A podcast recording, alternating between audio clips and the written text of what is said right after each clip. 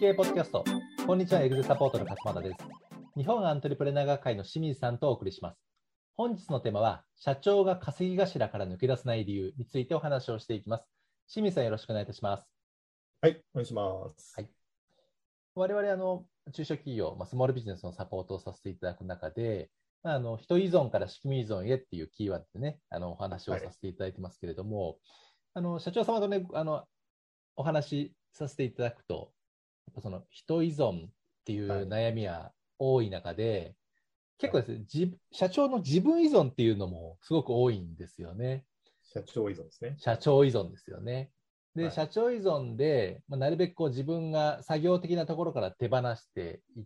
って、こうだいぶ手が空いてよっていうところはあるんですけれども、結構ね、最後の方まで残るのが、社長が営業をして売り上げ上げるというところ、はい要はお金をね、一番もう先頭で作るところっていうのがなかなか手放せないというですね、はい悩みが多いわけですよね。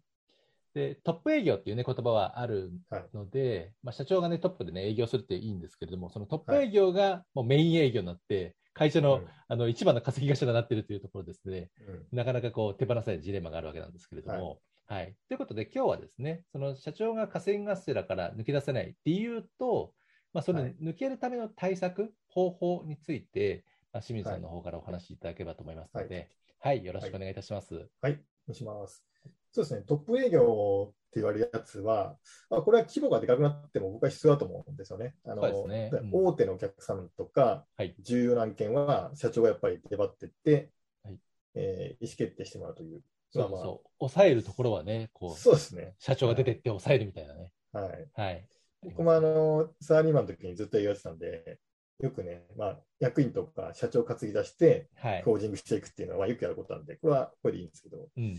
とはいえ、普段から自分が営業していかないと売れないっていうのじゃ非常に困りますね、うん。ということになりますので、えーじゃあな、なぜそういう事態が起こっているのかということで、えーまあ、4つほどちょっとご紹介したいなと思います。はい。どっちかっていうと、これはもうビジネスモデルというか、事業モデルそのもののお話になっていくので、そうですね。まあ、テクニック論じゃないんですけどね。うん。これ、業種業態によって考えると、やっぱサービス業とか複雑なね、商品構成のものが多いとか、そういう感じなのそうですね、まあ、特。に説明が必要な商品って考えたら、まあ、サービスうんの。方が多いのかなと。うんなるほど。ですかね。はいで、えっと、4つほど理由を挙げてみたんですけども、はいまず1つ目が、提案内容が難しいといううえん。ーことですね。はい。まあ、これは特に B2B のサービス業で、えーありがちというか、まあ、多分みんなそうじゃないかと思うんですけど、そうですよね。えーまず営業しに行ってヒアリングして、でその後に提案書、見積もり書を出して、で、えー契約して、その後フルカスタマイズでサービスを提供していくっていうのがは結構ありい。ますよね、うん B2B だと、はいで。それが要するに難しいということなんですよね。そうですよね。まず、見積もりをするのに、高度な職人技が必要なケースがありますよと。はいでこれがなかなかあの他の人にできないと。うん。で、実際契約した後も、お客様のそのニーズに合わせて提案しているので、その提案内容を実際に実行でするのがなかなか難しいということですはね、い他の人でも。まずこれが一つ目です。うん。ただこれを解決するには、えーまあ、提案内容を要するに簡単にしないといけないですね。はい。でできれば、見積もり不要で売れるぐらいのうん。シンプルさをしていく必要があります。うん、前回のもしくは標準サービスの話とかもね、しましたけれども、うんはいもしくは、見積もりのやり方を仕組み化するということで、これはまあ昔、えーっと造園業の事例かなんかでご紹介しましたけれども、はい、見積もりを仕組み化して社員にもできるようにするという、うんまあ、そういう感じで、み提案するっていう仕事の内容を簡単にするっていうのが、えこれは必要になってくるとそうですね、まあ、全く同じものをね、あの一切のこのカスタマイズなしで売るっていうのは、サービス業としてはおそらく無理ですから、はいはい、それをな極力こう共通化しながらも、あの提案のプロセスを仕組み化するっていうところですよね。そうですね、うんはい。これは進めますね。はい、で、え2つ目の理由としては、まあ、これもちょっと似てるんですけどね、エントリー商品の購入ハードルが高いというあことですね。エントリーはいフロント商品的な。はい、うんいわゆるエントリー商品はあの最初にお客様に買っていただいて、はいまあ、性能とか効果を確かめてもらうための商品ですうね。んで、これがいいいいとなると、本命商品を買ってもらえるってことですけども、はい。そもそもそのエントリー商品がなかったりとか、うん。購入ハードルが高い、確かに。価格が高いとか分かりにくいとかね、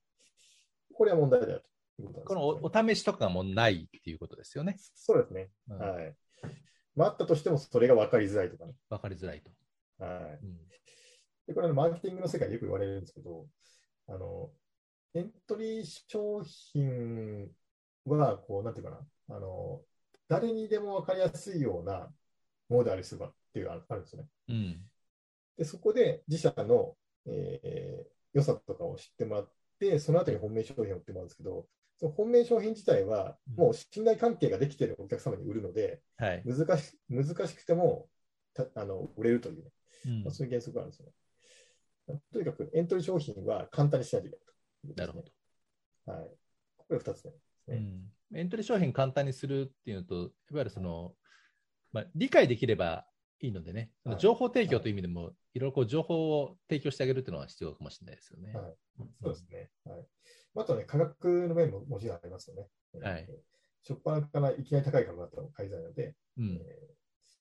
まあ、これで一番あの私が秀逸な例だと思ったのは、ソフトバンクがブロードバンドを広げるときにあの、はい。ただであのモデルでしたっけモデムを配ったってやつですそようね。そうそう。うんモデルが何なのかよくわかんない人も、とりあえずそれ受け取って、 は自い。宅につ、ね、つければもうつながるので、出せばつながるよっていうね。はい、うんあれもただだったからできたんですね。あれが1000円とか2000円だと、また話が変わってくるんです。はいそれを売るために説明しなきゃいけないんで、うはいん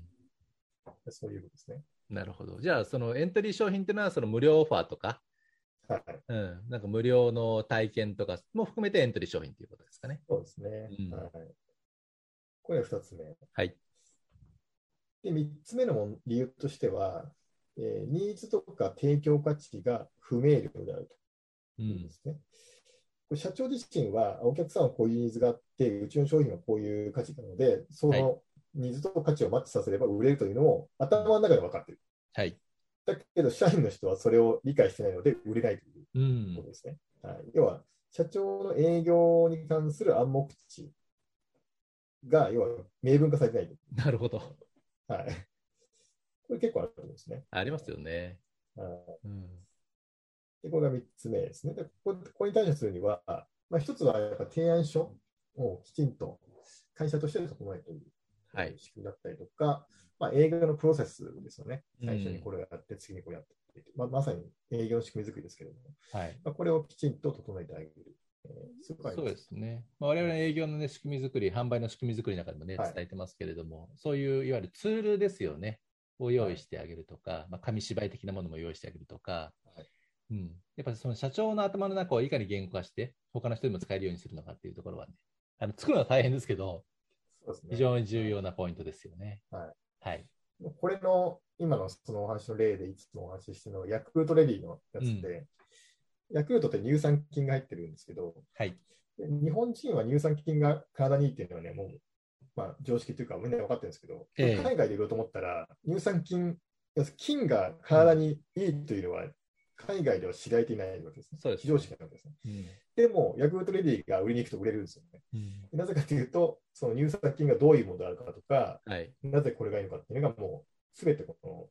販売のなんていうかな、セールスの流れ、の資料があるわけですね。うん。でその通りに説明すると、菌っていうのが体に良くないと思ってる人にでも売れると。う。うんはいそうですよね。はい、これが営業の仕組みはでいす。ね。うんで4つ目の、えー理由は、これは私は信頼営業の罠と呼んでるんですけども、はい。えーまあ、特にこれ営業系で独立した社長にありがちなのは、うん自分の個人的な人脈で、まあ、これまで営業してきたうん。というパターンですね。はでい。それ以上、もう、なんていうかな、あの顧客層が広げられてないっていう状態です ね。ええはい関係性でね、そうそやうっそてう。る感じですよね。だから、お客様の多くは社長とつながってしまっているという状は態いで、営業マンに任さないという。確かにそうで確すかねに。はい、で、これの根本原因は何かというと、あのやっぱ新規開拓をしていないということだと思うんですよね。うん。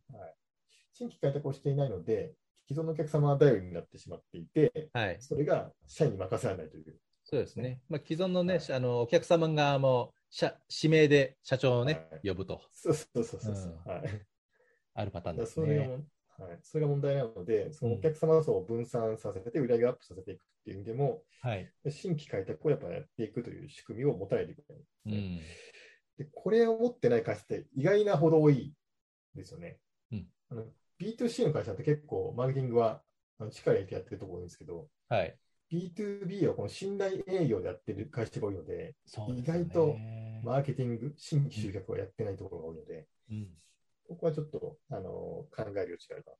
そうですよね。ははいい、マーケティングの仕組み作りもね、あの何が合う合わないとか、良い良い悪いっていうのは、やっぱ会社ごと変わってきますので、はいまあ。方法論はね、あの共通してあるありますけど、アプローチ方法が変わってきますのでね、はい、時間がかかるから、そこら辺はコツコツ作っていかないといけない部分かなというふうに思いますよね。そうですね。うんはいまあというわけで、社長が稼ぎ会社からのデザインビルは、提案内容が難しい、エントリー商品がない、もしくは買うのが難しい、はい。ニーズ提供価値が不明瞭、うん。信頼営業してるだけっていう、はい。まあ、この4つぐらいかなと思いますね。はいはい。ありがとうございます。そうですね。だから、この今のね、おっしゃっていただいたプロセスの中で、やっぱり何をどういう順番で伝えるのかっていうところの言語化、はい明文化っていうのは非常に重要かなというふうに思いますし、そうでそすね。の自自社のが価値だと思っているものが、お客様が価値で、だと思ってないとかね、そういう、ああのそれよくありますよね。うんはい形もあるので、ここら辺のしっかり言語化、で、それを、まあ、社員さんに共有するっていうのが大事かなというふうに思いますよね。そうですうねん。でそれを、をね実現しているのが我々の仕組み経営の中の、まあ、はい集客販売プロセスというね、仕組み化の中でやってますけれども、はい、はい、やっぱポイントは先ほどのヤクルトレディのね例はありましたけれども、はいうん、あの誰がやっても売れるような仕組みにそうですね。こうはい落とし込んでいくと、はいはい、でそこをね目指していくと徐々にもう社長が河川ガスから,、から抜け出せるというようになるかなというふうに思いますので、はいまあ、ぜひですねあのご興味ある方はですねあのお問い合わせいただく形でもいいですし取り組んでいただければなというふうに思います。はいはい、それでは仕組み系ポッドキャスト社長が稼ぎ頭から抜け出さない理由をお送りしました。また来週お会いしましょう。ありがとうございました。ありがとうございました。